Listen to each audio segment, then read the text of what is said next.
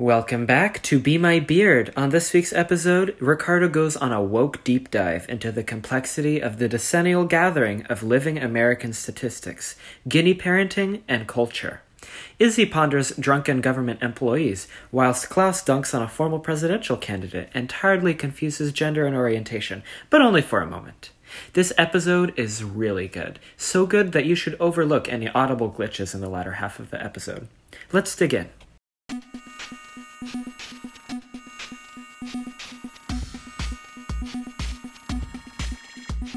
Hi, greet yourself. Tell us who you are. Hello, What's everybody. My name's Ricardo Sainzayon. Uh, my pronouns are the he series. Beautiful. Uh, thanks for letting me be on this podcast. Thanks for asking to be on this podcast. I know I did ask. you were the first person who like actually asked to be on the podcast And instead of me being like, "Hey, come on." and yet I'm the sixth person on the episode, so Yeah, I don't know what you want me to do. like, kidding, I'm kidding. we have a schedule. All right, Ricky is going to talk to us today a little bit about the census that he was involved in for California, right? that I'm currently involved in. Currently involved in. Because it's 2020 every 10 years. Got it. so we're going to talk about the census. We're also going to talk about Latinx and then intersectionality in Latino Dems. Yeah. All right, so let's just dive on in. Like, tell us about your involvement in the census. Yeah, so I have the privilege of working for the state senate, and I'm doing a lot of communications for the 2020 census. So the 20, so the census is every 10 years. It just so happens that it's 2020, so it has to happen. And um, I'm handling anything from like mailers to like website management to just anything you could think of, social media posts and whatnot. So trying to make something. senses. It makes senses. That's the hashtag I came up with. Hashtag it makes senses. Um, so it's just trying to find like cool ways to make a subject that's very dry and boring, very like um, I don't know what the word I'm looking for, but it's just making it fun, quirky, you know. Um, and so I think a lot of people think the census is not important, but if you really start digging into like what it means so first of all it's the sixth sentence in our nation's constitution. So like our founding fathers when they were like sitting there uh, being racist um, and having slaves on top of that they were like oh wait we should count people every 10 years right? And that was the sixth sentence on the constitution. So it's pretty important you know looking forward now into 2020 it allocates over a billion dollars in funds from anything from like children's services to like AIDS research to like Section 8 housing to like anything you could kind of think of, the census has its fingers on. And I think the most important part is representation in Congress. So it in any level basically, it does a lot of um, redistricting. So how Senate districts, assembly districts are shaped. So basically like it denotes how you get represented in all levels. So it's super important. So that's a little bit of what I do right now. That's my biggest project. Um, and it's a lot. and it's very important. I think that a lot of people should know more about it and also know about its history. I think a lot of people within census are right now is are what we call hard to count communities, and it just so happens they are like LGBTQ, they're like brown folks, poor folks. It's mainly like white people that aren't considered hard to count, unless they're in rural areas um, as well. So, yeah, there's definitely a lot of history there as well. That was a long Just like intro speech. No, that's perfect. And just like a fun little like census like story. My grandpa's like super into like our genealogy. And so he oh, was like diving through records and there was like an actual disclaimer on like one of the record documents he was reading that said like information might be inaccurate due to the drunkenness of the census takers. like on a legal US document it said this. And like so whenever I think of the census, I think of that. Like I'm like just like drunk people like knocking on doors being like, "Hey, what's your name?" like FYI, they're real lit. This was also like forever ago, but I'm just like that's always what I think of is like my grandpa like looking up like our like relatives and being like, oh, who knows if this Who information knows? is correct. Exactly. So the other thing I definitely want to touch on is because the other thing I think of when I think of the census is just like the racism involved like you were Of talking about with like the hard to count communities and i think the biggest like thing that i feel like comes up a lot with the census is like the citizenship questions Yep. because there are people who are obviously like scared to answer those types of questions and then obviously the like white slash hispanic question Of course. which confuses everybody Of course. because, like, example, like my husband is Mexican, like his family's from Mexico, everything. But when Spain conquered, there were Spaniards who like raped his female relatives. And so like he does have Spanish blood. So like it's hard to be like to let go of like that like racial trauma and to be like, course. okay, like we're technically Spanish, but not in any way that we chose to be. Yeah. So I guess like do you have anything to like touch on with that, especially like being from California, which is like you know, Yeah. has such a huge Latino population. Yeah, no, definitely. So one thing to just state is that the census, the 2020 census survey will not include a citizenship question. Good. So that's very important for my undocumented folks out there that it's not going to be a question. Nobody should be asking you about your status, about anybody's status. That should not be a topic of discussion whatsoever. Your information is not shared with ICE. Um, I think your information is safeguarded up until like 72 years, and then after that, they needed to like deposit it into like the National Archives for historical purposes. So that's about it. Um, and that's 72 years. Like I don't even think I'm gonna be alive by then. Um, hopefully not. Um, but yeah, no, but I mean, you know, it, it- there's racial. There's, I mean, there's there's a lot of baggage behind that, right? But I do think that the person in charge, which happens to be Trump, unfortunately, sets the tone for that. So you know, he wanted to have people be feared and like say, oh, there might be a question. He tried to include it, but the courts kind of said, no, that's not something you could do, right? But the trauma and the fear is already there, right? Mm-hmm. Like people are still scared to take it. People have, you know, vowed not to take it. But I, I feel like that's just the way for the administration to kind of be like, yeah, you should not be counted. Because I think the census, I see it as like a civil rights thing. Like you need to be counted so you could be represented, so your community could get the funds. Because if your community doesn't get the funds it needs, it goes to another community that may not need it, but still gonna take it, right? And so, but I mean, we've have come a long way. So for the first time, the census survey will ask people if they are a, um, I forget what the actual question is, but if they are like in a domestic partnership with somebody of the same sex. And I, I, I forget what exactly the question says, but you're able to kind of denote that. I think it's sad that being in 2020 they don't ask you what your gender is. It's just it's male female and that's it. There's no like other there's nothing like that. Hopefully in 10 years we're able to kind of progress that and become a little bit more woke and ask people those questions. So you kind of like because i think the other important part of the census is understanding the trends and patterns of the us society. Like who what are these people that you have? Like millions of people. Like how do they identify? How do they live right um, understanding these patterns i think are important to allocate funding as well for like lgbtq services for like aids research etc so not to say that it's super like progressive because there's a lot of things it could do but it has come a long way if you really look back into it and i think the racist background that you've taught me. I didn't even know that about the census. Like, whoa. But it makes sense though, right? I mean, our nation was founded on slavery and it makes senses, but it, it's it's been found a lot of these things, so it makes sense that like people have not been counted before and I think we're in a in a very privileged state where we've allocated 180 million dollars for the census, the most any state has ever done in like history ever just for reference, like Texas is allocating zero for the census. So it kind of shows you like how much states care about it, right? Well, isn't also like oh, what is it called? Gerrymandering. What is that called? It's like essentially where like people like politicians use the census to like decide like where their like ba- boundaries are going Yeah, to be. gerrymandering right? is the word for it. Yeah. Okay, I was like so- Redistricting is the technical term. though, Okay. Where they like redistrict how districts go. And that's why you see some districts that like point out all the way to like the east and then come back just to get those like communities of brown people Mm-hmm. or like the communities of like conservative white people that like will make that district now purple or red Mm-hmm. or whatever. So that's why it's super important as well. Um, I think you also touched about the the racial something about like when you were teaching me about the census being super racist. Do you want me to circle back to that? Yeah, why not? Let me pull up my notes. Why not? All right. So, um, so I was looking into like a lot of stuff this morning, like really like getting into this with my little nerd heart. But the other like thing that came up a lot in like what I was reading about is that the confusion of like, cause they're for, I don't know if it's still in there this time, but I know like in the past there was the question like of, are you white? And then oh, also, are you Hispanic? There was like a race and an ethnicity question. And so people were answering that they were white and Hispanic.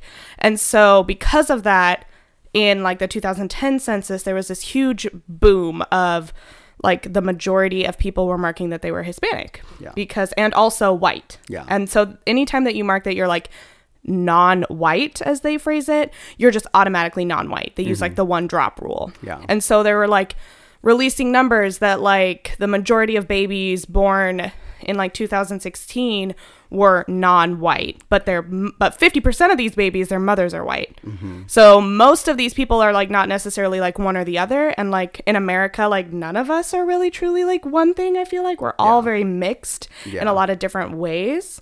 Because like i'm like portuguese and i remember like having to like talk to my parents and be like what does that mean? Like when i have to fill out this stupid shit at school and just be like no you're just white. Like Yeah. let's not even like get into all that. Yeah. and so like but that mis like classification and like it like erases people's identities too because you're like having to decide like am i white or am i hispanic? When in a lot of ways in america like those are like two very It's complex yeah. things. And then going into the 2016 election there was so all this data is coming out about how white people are no longer the majority Mm-hmm. due to the last census Shocked. shocked. And white people are like shook. Like the idea of being a minority for white people is like not good. Mm-hmm. And so Trump was able to like play on that fear and he was able to like so how white people responded is they're like, "Oh my god, I'm going to be like hella racist and hella biased because like I can't like fathom the idea of not living in a white supremacist society." Yeah. And so that's part of like, at least from what I was reading today, that that led into a lot of Trump being reelected. He leveraged that fear. He was able to talk about things like the travel ban, bleh, the travel ban from Muslim countries, building a wall, and then like restricting immigration from African countries, mm-hmm. and then increasing it from white countries like Norway to Yeah. like quote unquote fix the fact that white people are going to be the minority. Yeah. And so, yeah. That no, there's a lot there. There's and- so much there to unpack, so I don't know where you want to start, I like think being the more issue involved is with that the census. like you know they do just kind of try to fit you in a in a check in a checkbox basically. So it's like, what is your race? Pick one of these. What is your ethnicity? Pick one of these. And I feel like we do live like in a giant pool of like mixtures. Like you know, I'm Mexican, but I'm technically like indigenous mixed with like Spanish mixed with like whatever, right? So how do I mm, show up my genealogy through that as well, right? So I think that's uh, that's a great question. I think this census, I, I think they there's still a check mark where you could put. I think pretty sure you could put others, so you could write something in, or it's just if I'm not mistaken, it says others, so you just put other, but you're not able to either write something in or you are. I forget. Um, but I think even for Latinos, that's hard because I think growing up, I was like, "Am I Hispanic? What is Hispanic?" Because like I'm not. I'm technically Spanish, but I'm not Spanish really. Like My I'm husband, Mexican, like his know? family is so like they will not be called Hispanic because they're like we are not of Spanish descent. Like they feel very like passionate about that, and like Yeah. I get it. Like you know because of like the conquests of Mexico, like there's so much like There's trauma cultural there. trauma. Yeah. Yeah. and so they don't want to say like they don't they're not proud of being Spanish. They like that was like a huge trauma for their families Yeah. and for their like communities. Yeah. and so it's very hard to be called Hispanic. Like they don't Yeah. want to identify as Hispanic, Yeah. and so for them to have to answer on a thing like, "Am I white or Hispanic?" Like what would that mean? Exactly. And I think just the term Hispanic, I forget, ex- I learned this in my Latin American Latino studies courses, but this was like four years ago. But that term in itself had a lot of issues because it was just a way for, I forget who it was um, that created that term. I think, I want to say it was Clinton, but I could be wrong. People that are fact checking me, I'm sorry. But uh, it was basically a way to kind of be like, how do we fit Latin American people into one word? Oh, Hispanics. But then it's like, It literally means Spanish speaking country, like from a Spanish yeah, speaking country. Which is like not true because even in Latin America, like people speak indigenous. People are not just Spanish. They're like Afro Latinos. They're freaking indigenous, right? So I feel like that comes with a lot of baggage. So me personally, when I come to that question, I don't even pick Hispanic. Uh, if there's like a Mexican portion that I could pick, I, I pick that, right? Or I just, I mean, sometimes I do pick Hispanic, but it, it's kind of like leaves like a bitter taste in my mouth because I'm like, that's not really how I am, right? Like I am from a Spanish speaking country, but I'm not I don't consider myself Hispanic, right? I'm like Mexican. So which are like very different things. yeah, of course, and that's why I feel like it's important for people to do fill out their census and be counted. So when the next you know ten years pass, they're like, wait a minute, there's a lot more people that identified this way. Maybe we should add like a different like boxes of ethnicities or races or etc. as well. Totally. Um, so fill out your census, y'all. the moral of the story. So postcards drop March 12th, which is next week, and you're able to be invited online to just fill out your census. It's like nine questions, and it takes less than like 15, 20 minutes to fill it out. Um, it's just FYI. All right, so while we're talking about Hispanic, let's slide into the term like Latino and Latinx and all that. Let's slide. Let's slide. Get right in there. So I googled it, and the like Google je- definition Like any millennial. of duh of Latinx is gender neutral neologism, which I don't even know what the fuck that Ooh. means. Sometimes used instead of Latino or Latina to refer to people of Latin American culture mm-hmm. or ethnic identity in the U.S. Yeah. So, the messy part that I think we come up, up with that from like the reading I did is that it's important for us to find words for people who are non-binary. Of course. The other flip side of that is like we were talking about with like colonialism and like the Spanish coming in and like erasing cultures Yeah. in like these Latin American countries and that indigenous speakers there had terms before like Spanish became the predominant language. Yeah. So Thoughts, I feel like questions, concerns. yeah, no. Uh, I think for me that's a good way to, uh, for lack of a better word, it's just like conceptualize what Latinx for me means because I, I do feel like growing up as a Latino, words like a table like has a, a, a sex and you don't even know it. It just becomes a pseudo thing where you're like, yeah, of course, male, female, black, white. That's how it is. But as you start like obviously growing, like whatever, you start seeing like it's not always like that, right? And so for me personally, like Latinx is a way to kind of like conceptualize Latinos but like not make it obviously gendered but i even try to push it a bit further and like say that it encapsulates everything that like you like so for example i'm part of a latinx young dems org and they're like what does that mean? Right? And i feel like for me latinx the x part is very important because it, there's no sex to it. There's no latina latino. It's just like x. It's whatever you want it to be. So it could be like whether you're lgbtq whether you're non-binary whether you're like you know whatever it is that you are this is still like a place for you, right? Like for us, like this is still an org for you, right? You could still identify as being Latino, but not have those ramifications of like, well, you're a sexist, you're a machista, you're a male. You have these type of like inhibitions that you kind of been grown up with, I guess, for lack of a better word. But I, I guess so for me, it's like I joined this Latinx Young Dems org because I tried to join local. So Young Dems are like, um, they're like local Democratic parties, but they're like literally For what it is like younger people? people. Technically, the cutoff is 35, but it gets people like me engaged into the process and like us and like understand things, but try to put it into like a fun lens, for lack of a better word. So like make it less dry, more of like let's play like uh, Mexican bingo, which is called loteria, but like learn about candidates while we're still having fun, right? So doing things like that. For me, uh, I try to join Young Dems orgs in the area, and I just saw that there wasn't a lot of representation of my own people, but on top of that, like they weren't, and I think because of that, there wasn't a reflection of like the type of candidates we were supporting or the policies we were supporting. And for me, I was like, that's a big no. Like I want to be involved with something that's pushing the pendulum more, not okay with like the status quo, right? So for me, I was like Latinx is good because it's it felt like a home. I feel like everybody there was there because of that. How did you find that group? Like, how did you like? I looked over Facebook. You just Facebook? You just like I search it? Facebook and honestly, I just like showed up to one of the meetings and I'm like, I like what you guys are doing. Like, let's let's keep this going, right? And I'm the vice president right now, and I try to do a lot of events where we're doing the intersectionality of like Latin Latino culture with Latinx, um, with uh, different types of things, so like LGBTQ and like machismo-ness, like anti-blackness, which is like a thing within like the Latino community as well. Um, so I, yeah, it's a very privileged position to be in that kind of pushing that and like highlighting issues that I've grown up with, and I feel like a lot of Latinos or minorities in general kind of grow up with as well. Do you have a moment like being within that group that you're like really proud of? Is there like an event you put on or like helped that you just were like, wow, that was like great. That was a great moment. Yeah, like just recently, so like the primaries just ended, so we supported a lot of local Sacramento uh, city council members that were trying to run for city council, and there was one moment where we supported the current uh, vice mayor Eric Guerra for his reelection, and and a, and a bunch of local people that are like running right. So, but this specific moment for me, it was kind of like kind of tearful because I was like, this is what we do this for. Like we had like 30 people show up, and it's a phone bank. Like you're literally calling people, being like, hey. Vote for this person, right? It's not the most glamorous thing.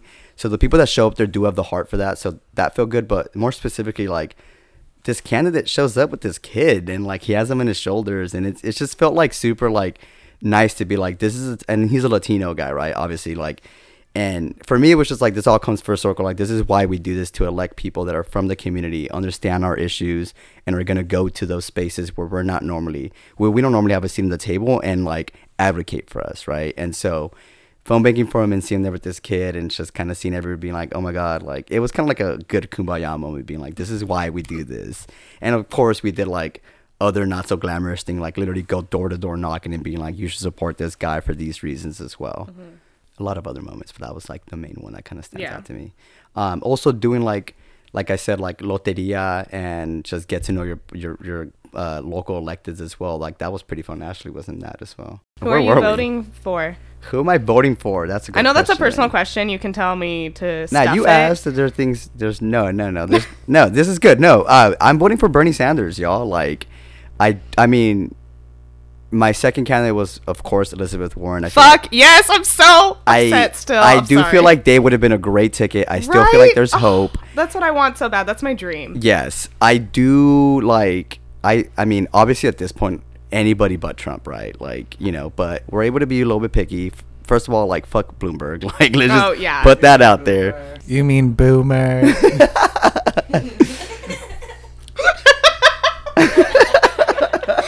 really hope it picks up that That's the first time I've ever heard that. I love that. I saw it on Facebook and I was like, I'm using this. Yay. They basically took like Bloomberg and lowercase certain le- letters in the word to spell boomer. Oh it wow, great. okay, boomer.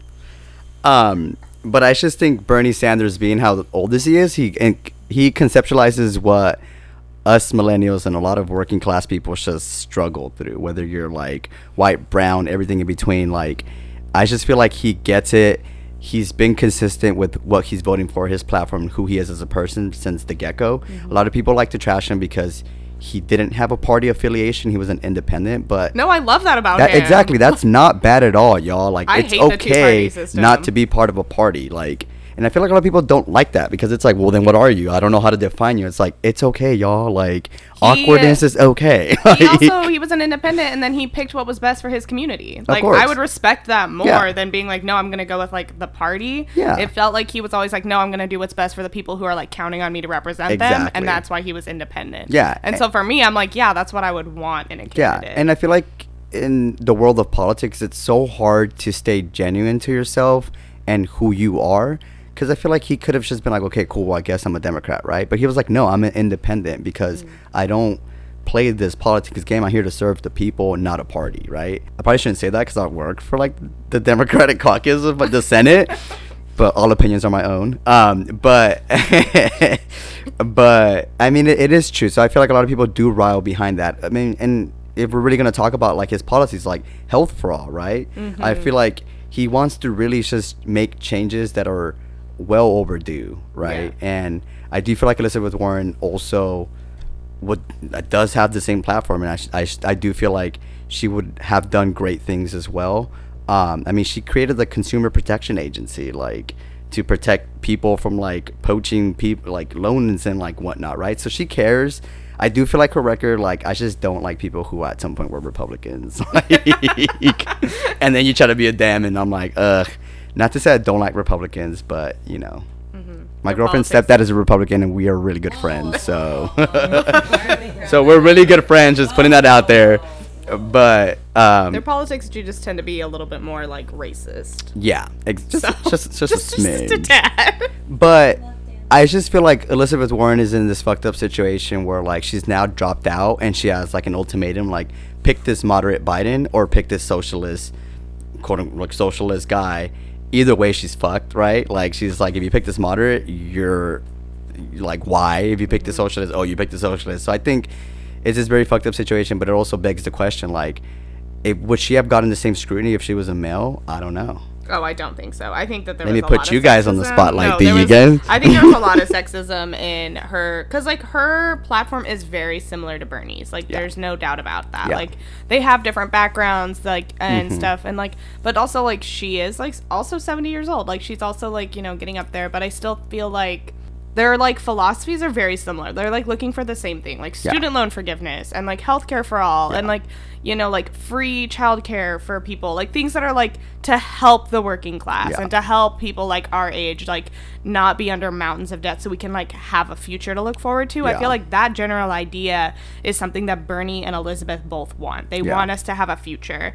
And I think the fact that like she's a woman like played a lot. I think that people are like not ready to like elect a woman. Yeah. and like i voted for hillary because i wasn't going to vote for trump but i also thought she was like a really shitty choice. Like she was not i wasn't crazy about her. It was honestly the point where i was like well i don't fucking want trump but like i don't like hillary. But like warren i felt like actually stood for something and like Mm-hmm. Actually can talk about her stuff and actually like has like instead of just this like checkered past of like playing politician she actually has like thoughts and ideas and she can like stand up and talk about herself and talk about what she wants like what she needs to say Of course. and also she has a fucking cute ass dog that steals burritos Tell me you saw the video. I, I was gonna say that, yeah. and they're like trying to snatch the burrito away from him, and he's like, "No, I'm gonna swallow this burrito." yeah i thought of you when i saw that it was a golden stealing a burrito Beautiful dog. i was like this is Ashley's What's her name? dog. Her name's Bailey, right? Bailey. Ugh. And there's like a video where it's like Bailey D, Massachusetts, like Democrat, and I was like, yes, But I don't think, we never knew we needed. exactly. of course. But I don't think all is lost. I do feel like she's a very good candidate, so I would like to think whoever the the nominee is will like either bring her as a VP or something in cabinet. I hope so. Which I hope. She hope needs to be so. somewhere. She needs to be somewhere doing good shit, which she will be as a senator, but could be also as a cabinet, Mm-hmm. right? And I just feel like Biden is just like an empty bag. Like he like he just feels like a cardboard prop that someone like put up at a podium. Like a sock without a foot in it. Yeah. exactly. Who said that in our podcast? I don't know, No, but I love that. from Netflix show, movie, book, uh, Locke and Key, the little Oh. So I was like, I was like, where did I just hear that? I love that. Um, yeah, and I mean, like his record is just also very like, dude, you voted for the Iraq War, like He also was against um Roe Ten Wade. he was against gay marriage. Like when Anita Hill was testifying against the Supreme Court justice, like he didn't let her talk much. It's just like all these baggage where it's just like, y'all, like you have, you had two candidates, Elizabeth Warren and Bernie Sanders, that were like trying to break this, like, just push us forward, right? And then it's like, I mean, not to say that if it's Biden, I mean, of course I'm gonna pick Biden. I'm gonna pick like, anyone over Trump. Yeah. Like there's like literally nobody that I would not vote over Trump. yeah, Like exactly. And I just feel like Biden is the status quo, and I feel like I don't want to say we're at an extreme, so we have to fight an extreme, but it's just kind of like we've seen from the past that the status quo is just not. It's just not Gucci. Trump was an extreme, and that, I think that's part of why he won. Is he Yeah. came in with these radical ideas, and people were like, "Oh fuck, this guy isn't saying the same shit that every single candidate has been saying." Yeah. And I think that the DNC needs to realize that that's what Bernie's doing too. Like he's coming in and he's not saying the same shit. Like Yeah. I feel like Biden and Hillary were in like the same category, and now I feel like Warren and Bernie are in a very similar category. And it's like, yeah, like both of them, it's like a male and a female who are treated very differently in their respective areas, but Yeah. also like, you know, Hillary and Biden were like are very like traditional. Like they're probably gonna like Biden's Yeah. probably gonna get the like nomination. Like that's just like what life is, um, which is so annoying.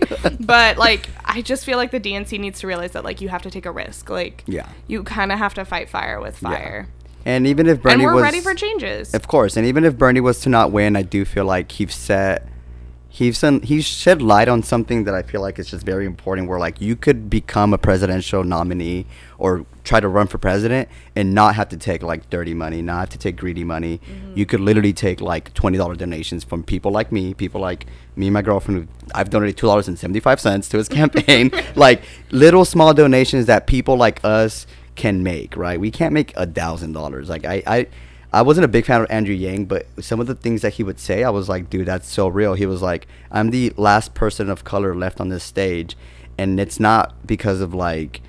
He's just like it's just because everybody here on the stage has followers that have dispensable income. People of color do not have dispensable income, and by that I mean you don't have money to be like, here's a hundred dollars to donate to this campaign. or like no, a hundred million dollars yeah, like that is grocery money. That is Mm-hmm. my bills. That is my Verizon bill. Like these are bills that I need to pay, or else I'm gonna be under under this whole thing, right? Yeah. Like, so I do feel like he he he shed light on something that a lot of people didn't think was possible. So I do feel like even if Bernie was to not win, knocking on wood, um, he he's just saying that the status quo doesn't have to be that way. So I think that's very important. But I still hope he wins. Me too.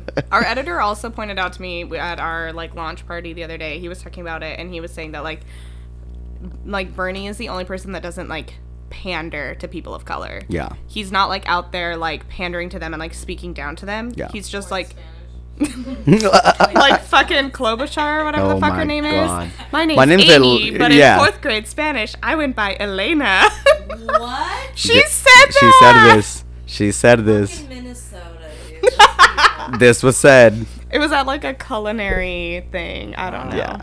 Yeah. What the Yeah. fuck? He's not pandering. He's just like, look at my record. He's look also at what like these are the issues and these are how they affect you and yeah and that's like it and I think that that's like awesome. Yeah, exactly. Wow. this has fuck was been a good conversation, y'all. I don't know Are those those kids. children? Yeah. So my upstairs neighbor has five kids. I have complained about them in every podcast. So we're gonna pl- complain Oh. about them again Okay. because one of them just I think like screamed or something. If you're gonna live in an apartment apartment complex, do not have five kids and do not live on the top floor, y'all. This is why we need Bernie elected. my upstairs. Ricardo, do you want to touch on being a guinea pig dad for So Ashley? listen, I am a forced guinea pig dad, but now I am a loving guinea pig dad. Uh, me and my partner decided to get guinea pigs because we're just too busy to have a dog apparently.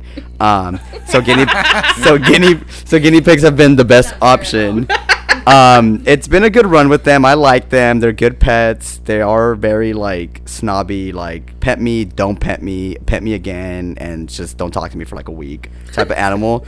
Um, but they're loving. They're great creatures. You open the fridge, they start squealing like you're trying to kill them because they're hungry, but they're always hungry, so it's hard to gauge them. Um, but yeah, and they have an IG, so follow them at your fave guineas. Ashley, do you have any like comebacks? Like, what's your statement? I wish that the listeners could have seen my face through the whole past one minute of this podcast. um, but yeah, I don't know. We went to this pet store back in September and Speak to the mic. I saw these two little baby guineas and I asked to hold them. And as soon as I started holding little Gizmo, I looked at Ricky and I was like, fuck, I'm just going to do it. And then I whipped out my college Visa credit card and here we are six months later. Um, but yeah, guinea pigs are so hilarious and have such unique little personalities. Yeah, like Ricardo says, like the minute I walk in, I kind of have my same little spiel, which is I'm like, hi, guinea, guinea, guineas. And I say it in that weird high pitched voice because I figured, oh, after a couple months, they're going to immediately recognize my voice. Um, which is they, which they do, which why I also think They that still don't. yes, they do. Every time we leave, she's like, "Buy guineas." I'm like, they literally don't even know you exist. He literally will be like, I'm like, okay, bye, guineas. I'm gonna go pick up daddy. Like when I go pick him up, and he's just like, they don't even know who you fucking are. And I'm just like, dude, like you're so bitter. However, though, I will be getting a pug soon. It's going to be a male, and his, His name will gonna be be Pablo. Paco or I thought you said Pablo, Pablo. or Pablo. What the fuck? Edit that out. I don't um, cool. Know. but yeah, I don't know. Get guinea pigs. They're super cute. They're very easy to take care of if you don't want a cat or a dog. But Uh, commercial break, y'all. yeah. All right. Let's. Can we like slide back to talking about Latinx? So you are totally okay with like the term, like you think it like does its purpose. Yes.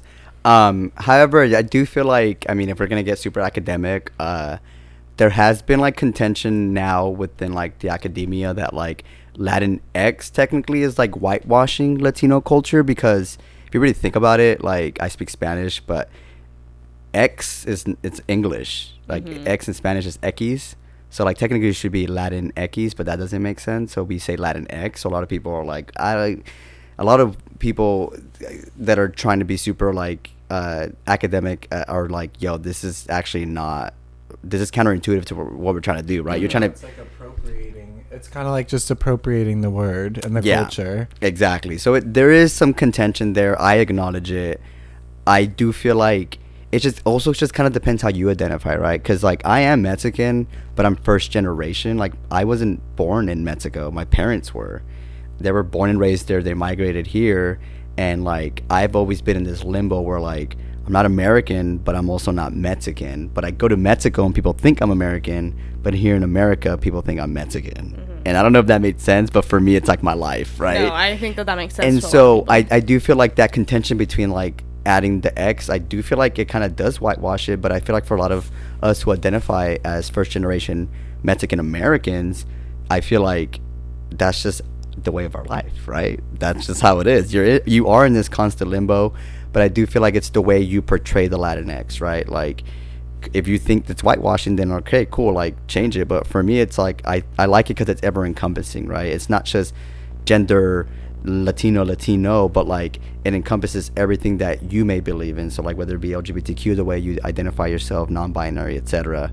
I do feel like Latinx has a home for you, in my own opinion. But obviously, it's up to the it's up to the person saying it as well. Can I ask some personal questions? Yeah.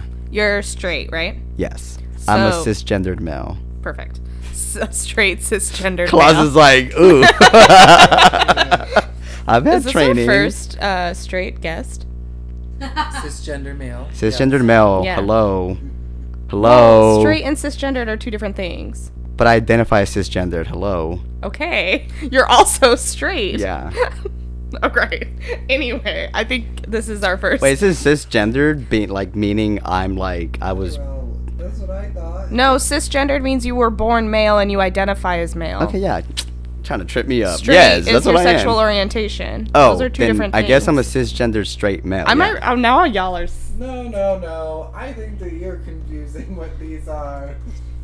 Klaus knows exactly. What Fuck you. Personal identity and gender correspond with their birth sex. So cisgender. I am a cisgender woman. I was born have to say female. Straight woman. Yes, you would. uh, because it's because between if I was a lesbian, I can be a cisgendered lesbian. That's true. Oh, you're right. That is true. No, that is true. Laying. Klaus is high.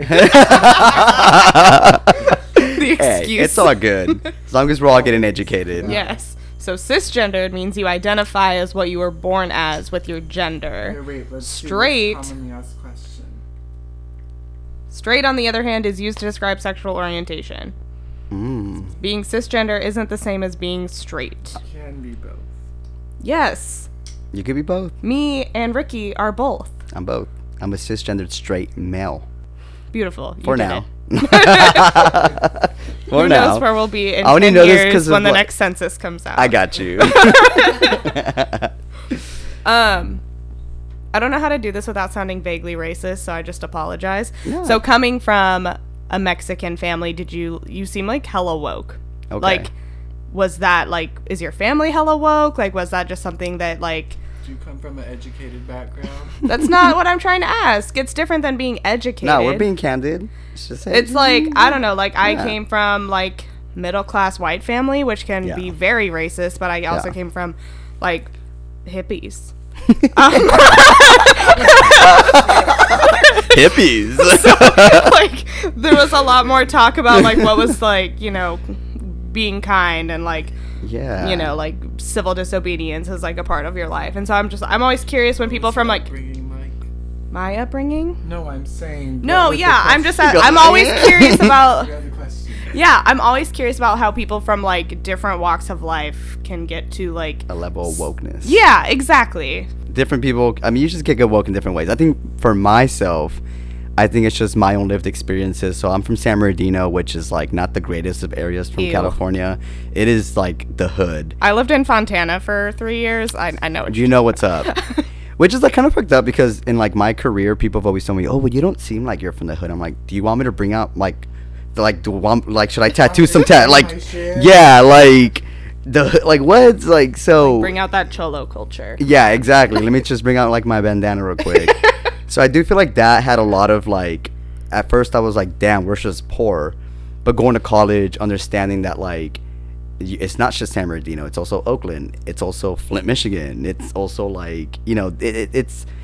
I think it's very compounded in that it's just not just San Bernardino. So I feel like going to college, I learned a lot. Like, oh, it's not just peculiar to me. Like, there is systemic racism. Like, there has been a thing called like redlining, red zoning, where like people would be like, oh, this area is red because there's a lot of minorities there, which means that like it's less prone to be a good area, which like It's harder up- to get mortgages. It's It's harder harder, to get to get like business permits. It's harder Yeah. to like build resources. Yeah, so then there's less taxes on there coming out, and which basically means the schools don't get enough funding. Which and you know, so a lot of people are like, "What is systemic racism?" That is systemic racism, and I think there was a SacBee article that I saw where like S- Sacramento was a perfect example of like areas that are now now super like underdeveloped are because of red zoning and redlining. So that was just interesting because I didn't know about this till like three years ago.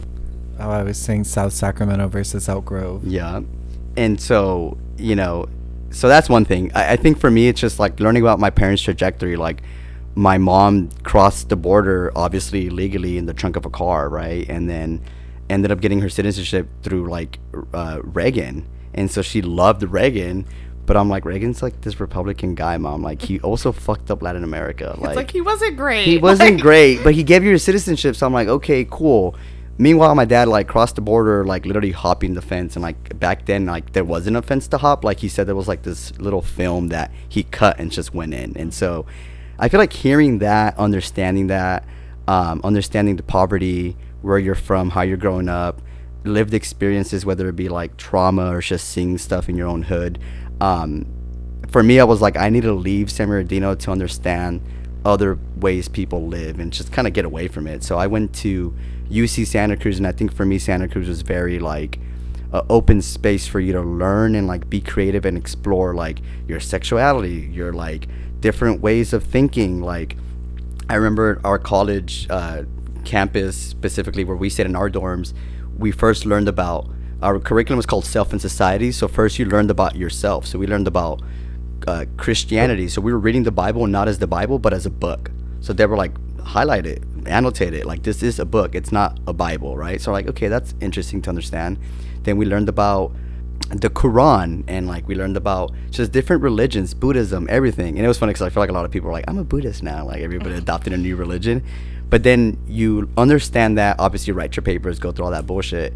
But then you also go to the second phase, which is called society. So now you learned about self, now you learn about society. So you start learning about MLK, Malcolm X, and how these people reflected on themselves and their own like trauma, their own lived experience, and try to ref- um, make their society a better place. And I think for me that was very uh, integral to who I am now because I was able to like learn from the hood, go to this privileged ass area, Sac- Santa Cruz, which by the way is super liberal, but is hella fucking racist. Like yeah, yeah. ignorant as motherfucking people. I don't even know if I'm allowed to cuss in this podcast. Y'all can edit we that have been out. cussing this whole time. Okay, cool. Because like We're marked explicit. You're set. You're good. Okay, cool. Like it's just you know, so I think understanding that and just reflecting myself, I think made me a level of wokeness. I do feel like also my parents being Latinos, there is like some racism in Latino culture. Like if I was to bring home a black woman, my parents would flip.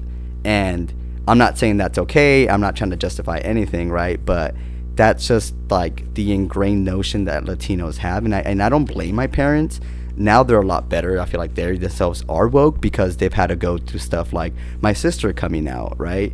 They were like, "Oh, we fucked up. How do we fix you?" And my sister's like, "There's no fixing. Like, this is who I am." So I feel like living through that myself, um, I think it's just like it makes you become a level of wokeness where it's like, oh, if I have a child, like I don't even think I'm gonna give them a gender. Like you choose, do what you want, and if they do end up coming out gay, and be like, great. Like it's not an awkward talk we need to have. It's just who you are, right? And so I've talked about that before. That like I'm never having children, but that if I did, I'd want them to feel like they wouldn't have to come out to me. Yeah, That they could just be like, I want to wear a dress today, or I want to like get my ears pierced, or I want to go Yeah. play sports, or I want to do whatever. Yeah. And I would just be like, great. And then if they brought somebody home, it'd be like, let me meet this person Mm-hmm. and let me like see if this person is a good fit for you, not Yeah. because of who they are, but as like an individual. Yeah. And I think that that's so crucial. Yeah. But also like on the flip side, like I am the white girl that my Mexican husband brought to his first generation family. Okay. Like, Yeah. I've How was that? that. How was that though? It right? was not like, great. 'cause it's one thing for me to say, and you'd be like, "No, I seen it." yeah, um, I'm still convinced his grandmother like doesn't know my name. Oh, wow, Um, like there was also a time where she definitely kind of was like calling me some derogatory words in Spanish, they, yeah. and Mm-hmm. so I feel comfortable cussing in English. I don't know why I feel uncomfortable cussing in Spanish. Say it. she was calling me puta güera. Oh my God. Yeah, and Daniel was like, no, like no. I'm gonna correct that right now. and, um, and he was like, w- and he just like didn't speak to her for like six months. Oh, wow. And then finally he like called her up and she was like crying. She's like, I miss you, like and stuff. And um, he was like, well, you have to understand. She was also trying to get him to like go to this like church fair at her Catholic church to go meet a good Mexican girl. Oh, wow. And I was like sitting right there. I just don't speak Spanish. Like I wasn't aware of what she was saying. Yeah. But I'm like, I'm not fucking dumb. I can tell when you're talking shit. Like Yeah. and um, he was just like, no, like if I'm gonna come around, you have to respect me, and you have to respect my like my life partner. Yeah. And just kind of like laying down the law, and like now her and I are like much more chill. Like we've like bonded over a lot of other things, and like we try to talk to each other. Like there's still like language issues, but like we can usually get our point across. Like when we both like can just like sit down. She gave me a lot of advice about like dealing with my mother-in-law and like That's cool. yeah so it's like you know you just have to like push past that and like you have Mm-hmm. to i also and it was also interesting because like daniel brought me to meet his family the same time his brother came out Oh wow. so It was already kind of tumultuous there. Anyway. it was like almost like his grandparents on that side were almost like relieved that Daniel was bringing home a girl. And so they Oh. like overlooked my like whiteness because I was like, because they're like, oh, thank God he's like heterosexual. Yeah. Um, Like she's white, but okay, cool. It could Yeah. Be, it could be worse. It could be a yeah, guy. it's like it could be a white man. like, and so they were like, they were so like, they seemed so relieved. So like when I first met his grandmother and like the rest of his family, they were like much more like accepting of me and like willing to talk to me and like stuff like that. And then like as time went on, they became much less accepting and much less like like none of them came to the wedding. oh wow. Like the only people that came to our wedding on his side of the family was his mom, his dad, and one of his brothers. what? No way. Yeah. And so it was just like it's just like being like people that we thought were there and people that we thought were like his family members who like love and supported us. It was like, oh, now that like, you know, Yeah. It's like kind of like shit hits the fan kind of thing. Yeah. So, but there was also like so much you got to see like the different points of view because like his mom's side when his brother came out, his grandmother on that side like started crying and she was like, "Oh, I'm so scared that he's going to go to hell." Oh wow. And it was just like she was just like scared for her grandchild. Yeah. And then like but his like grandmother on his dad's side is like that's disgusting, that's not okay and like using like foul language about it, Mm-hmm. but also from my understanding there isn't like a Spanish word for gay that isn't Gay. derogatory. it isn't derogatory. yeah. Yeah. Besides just saying like homosexual, but she was like talking about like no that's gross it's dirty Yeah. and daniel was like no love is beautiful Yeah. like and just having to say that like over and over with her and so it was like it was like that's you could see the culture like you could see the catholicism and you could see like that fear of like homosexuality but it was like from two very different places like Yeah. one was from like a place of love of like i'm just scared for my grandson and i love him so much and i don't want anything bad to happen and one was like oh no that's just gross Mm-hmm. Yeah. so I don't know. Interesting. It's like I think a lot of it is like the people, Yeah. like the individual. and I'm like not even, anything. Yeah, I'm not even trying to like defend it, but a lot of this is like ramifications of colonialism. Oh y'all. no! Like, yes, it is. when you learn about Native American culture, being gay wasn't a thing that like people were like, "Oh, you're gay." Like, I forget the actual word for Native Americans that they use for people that like, and it's not even gay. Like, there's two this, spirits Yeah, two like spirits. people who are trans and stuff. So like and they'll let them dress however they wanted, and they Mm-hmm. were they were like, "Okay, cool." Like now you're gonna like. they could even be revered as shamans. Yeah, like and they were actually considered like spiritual, powerful people, and I Mm-hmm. feel like once these like colonialist people, whether they be like from Europe or Spanish or whatever, came, it's like, oh no, wait, like it's male, female, and nothing in between, and if you are, like, you're gonna die or like whatever, right? Yeah. And I do feel like even like just pushing that a bit further, like even with like racism and, and racial tensions between like Latinos, I do feel like that is ramification of colonialism as well because it's like once the Spanish came, it's like okay, cool, caste system. Like you're indigenous, you're here. We're white, you're here. Or y'all mixed, you're kind of in between. You're not too good, but like you're still going to hell type of mm-hmm. thing, right? So I'm not trying to defend it, but I do feel like there was never like a unlearning of that. It was just kind of like a um cool we're modernized now but like there was we never addressed that right There like, also was the huge parts of colonialism where it was like you assimilate or you die. Exactly, Like no. so it was like you didn't have a choice. It was like you become Catholic or you die. or you die or we'll torture you until you die Yeah. Like- like there's, like- it was like it wasn't there was a choice in the matter. yeah exactly damn that was jam-packed we covered all yeah but I, I do feel like and with my own parents like i do feel like they've had to be put in situations they were very like uneasy with to be able to be at the level of wokeness that they are now. Like they accept my sister now but like even with her girlfriends they're like oh yeah that's just a friend. They don't say like that's her girlfriend. And so like there's still like that little levelness but for them to go from like how do we fuck up? Like you're going to hell type of thing to then now being like oh we accept you now. Like this is your friend whatever right but there's still a little moments where i catch my dad like saying stuff and i have to be like yo right?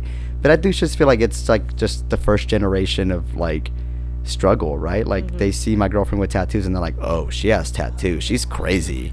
And for them it's like super taboo but like even my parents i mean they come from like a really really small rural ranch in mexico. Like my dad was herding sheep right so i'm not trying to justify my it either My husband's family, the sides of, is much less accepting. They literally came from yeah, a Yeah. like ranch in Mexico. Yeah, and not like to super small town. Yeah, and not to justify it, but it's just like that's all they known. So Mm-hmm. for them to come here is like you have tattoos, like you're crazy. You know what I mean? So, yeah, that's that's wild. And Ashley's my my partner's been to rural Mexico. Like it's fucking rural. Like We've like talked about going, and I'm like neither of us feel comfortable like traveling to Mexico as an interracial couple. yeah. We're like we don't know how safe that would be, and so we're just not gonna It's do not it. too bad. I mean, when my me and my partner, my partner's Latina, but she does look like a white girl. And so there's moments where like they're like, "Oh, you're with this white girl," and then she speaks Spanish. They're like, "Oh shit!" Like, but even myself, y'all like people don't.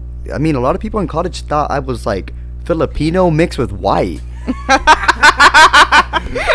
I shit you not. People think Daniel is um Arabic. oh wow. Yeah, or Armenian or something. Yeah, they think he's Armenian. Yeah. No, I don't know. Okay.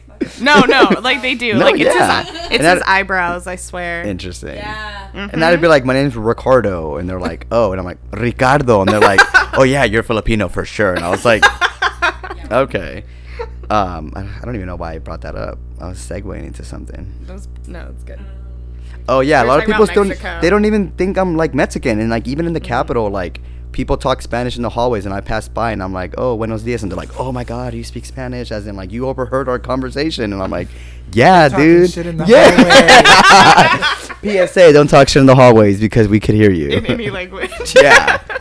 So yeah. So like when we went to Mexico, there's people judging like that, but then uh, I talk Spanish. I'm like, oh shit. She talks Spanish. You're like, oh wow. I feel oh, like Daniel and I are like very clearly an interracial couple. Like you look at us and you're like, oh yeah, they're interracial. Like Yeah. they're like that is a white girl and a brown Like boy. they look like they have a dog and a cat. Mm. two, two cats. For us, like they look like they got two guinea pigs. Yeah. Wow. I feel like we touched upon everything in my life. Except for one last thing. Ooh. well, Klaus hasn't Are we- cried yet, so I Oh. have cried actually several times. really? There was Okay. once where he was cry wiping. I every was like, I hope. episode, Yeah. mm. I like silently sob at like this weirdest shit. Guinea pigs. guinea Uh. pigs. Um, are we ready to wrap up for like the beard question? Well, let's. Is there anything else you want to add? Like, is there anything you wanted to like touch on more? I think we touched about almost everything, y'all. Participate. It's fucking boring and it sucks and it sucks to vote and like sometimes you don't even reap the benefits and you don't even see it, but that's what they want us to think, right? Like just vote. It takes like 10 minutes. Just do you like submit the survey for the census as well. It only happens once 10 years. Like it takes less than 15 minutes to do. Um yeah, participating is not as hard as people think it is. There are limits, there are boundaries as well. We have to acknowledge that, but it all starts with you just getting out to do that. You can also vote by mail. You don't can have to go wait in a line mail. anywhere. I don't wait in line to ma- Exactly. vote. I do it by mail. especially with this virus going around, you kind of want to avoid going out in public like that. So do it by mail and the census as well. So, um, but that's pretty much it. Um, if you guys want to learn about getting involved with like Latinx Young Dems, um, please shoot me a private message. Uh, somehow it'll come out in here. I don't know how, Say but it right now. say it right now. Oh, say it right now, as in oh, my email's too long to say. Yeah, Uh, like if you want to um, at yourself for Instagram. oh yeah, totally do that now. follow my I'll handle. it in the social- Cool. It's at Ricky's California, just CA. So Ricky's CA. DM me for any questions you have about the census, working at the legislature, working for the state senate, um, working on campaigns, um, getting local progressives elected, or just anything that has to do with Latino or not Latino. I'm down to talk. Or guinea pigs. You can how my guinea also message us, and we'll make sure those messages get to Ricky. Yay. Yes. So, the greatest question of all. The most important question. I hope you're ready. Okay. All, yes, the most important question. Who or what was your beard? Who or what was? We need to clarify. Do you need us to go over what your beard is? yeah. Okay, so on this podcast, Yeah. we changed the definition, well, broadened the definition of what a traditional beard is. So, a traditional beard would be like a gay guy dating a woman as a cover up, right? She's Okay. your beard. So, we broadened the definition of uh, beard to something or someone who helped you become comfortable with your authentic self. dude oh my god it's uh i mean there's a there's a lot of people but i do feel like freaking giovanni man. So in college i've had i mean i mean there's a lot of people that i could talk like mentors whatnot but i do feel like one of my friends uh, giovanni espinosa he is one of the most flamboyant gays you will ever meet. Um, like seriously though and I, I i i really looked up to his authenticity because he was that flamboyant gay guy wearing heels and like a skirt to like a frat party and yes. and like I just really vibed with him because I just I vibed with that. Like you didn't give a fuck about people looking at you wrong. Like he just didn't care, and I feel like I really looked up to that because not that I wish I was that undetected, but it was just more of like wow. Like if I was to not be a cisgendered straight male, I don't think I would have the courage to do that. Honestly, like and. I do feel like hanging out with my friend Giovanni, whose handle is at Party Geo. um, I, I do feel like it, it was just more of like, wow, dude, like this is how I, I, I do feel like I do wish most gay people were, but unfortunately, the society that we live in doesn't um, kind of like promote that, right? And I think for him to do that, he also rushed my same fraternity, so we were both like really good friends. And there's a point where like people thought that like we had a thing, which we never did, but like I don't know, it made me feel authentic because I was like, I mean, like, and what if we did? I don't feel threatened, like, you know what I mean? Um, we never did. And my partner's looking at me like, huh? but it was just one of those like, Three of us were best friends. we- so like, yeah, no, like, but like- like we. yeah, It didn't threaten your machismo. You were able to Exactly. just be like, nah. Yeah, and he was also from a first generation Mexican family. So I do feel like he faced the burden of being like, I'm gay. This is what it means. This is what it means for us, which is unfortunately the conversation a lot of people need to have. But he has a really good relationship with his parents. His parents also love me. And I just feel like he kind of showed me what authenticity really looks like. And now he's slaying it in New York. He's like this dope ass teacher that like is super sassy with his kids but like make sure uh, they get educated and he still be rocking heels to class Yes. that's and so shit like that where i'm just like yeah and walks down the hallway with heels and he's like i always get asked by these little kids like why are you wearing heels and he's always educating them and i feel like younger generations need to be taught about the youth like in general just need to be taught about sexuality. Like let's talk about yeah like teach teach me sexual ed teach me about my genitalia but like talk to me about sexual expression like self-expression like how it's okay to like other people that are your opposite That sex or same sex spectrum. yeah like you know teach us that because then i feel like people in middle school or like there'll just be less people that are like depressed suicidal that are just like running away from home that are turning into drugs. I do feel like if there was an open dialogue for that the youth would be in a better, much better place. I, I mean, can't we all agree? Like, I feel like if I was educated on that, agree. I would be like, okay, no, like I am straight, but my friend who's into this guy, that's okay, right? Mm-hmm. And so, I think Giovanni's just helped me kind of like be able to also be authentic in my own way as well. So shout out to you, Gio. I can't believe I would shout you out on my podcast. Well, this podcast, but here we are. Are we sure that he's okay being shouted out? oh, oh he's, trust, he's fucking freaking out. He'll Trust- want to be on the podcast trust He's gonna me. like, He's like, hold up, bitch, and they interviewed you. he will say that. That's actually, I love that. I love that. Who is your beard? But I like the definition of that. Huh. Thinks we came up with it all on our own. I by could tell. yourselves. That's awesome. All right, beautiful. Thank you, Ricky. And we're done. Would you like to be our next guest? Email us at BeMyBeardPodcast at gmail.com. Give us a follow on Facebook, Instagram, or YouTube and let us know what you'd like to hear. Support us on Patreon at patreon.com slash BeMyBeardPodcast. Theme by the marvelous Wayne Jetski. We'd also like to give a special thanks to Miles Mitchell, our lovely editor. We are forever grateful to Enzo Arona for being our studio director. All rights reserved. We would like to thank you, our listeners, for joining us on this journey. Follow your heart. And be the best you can be.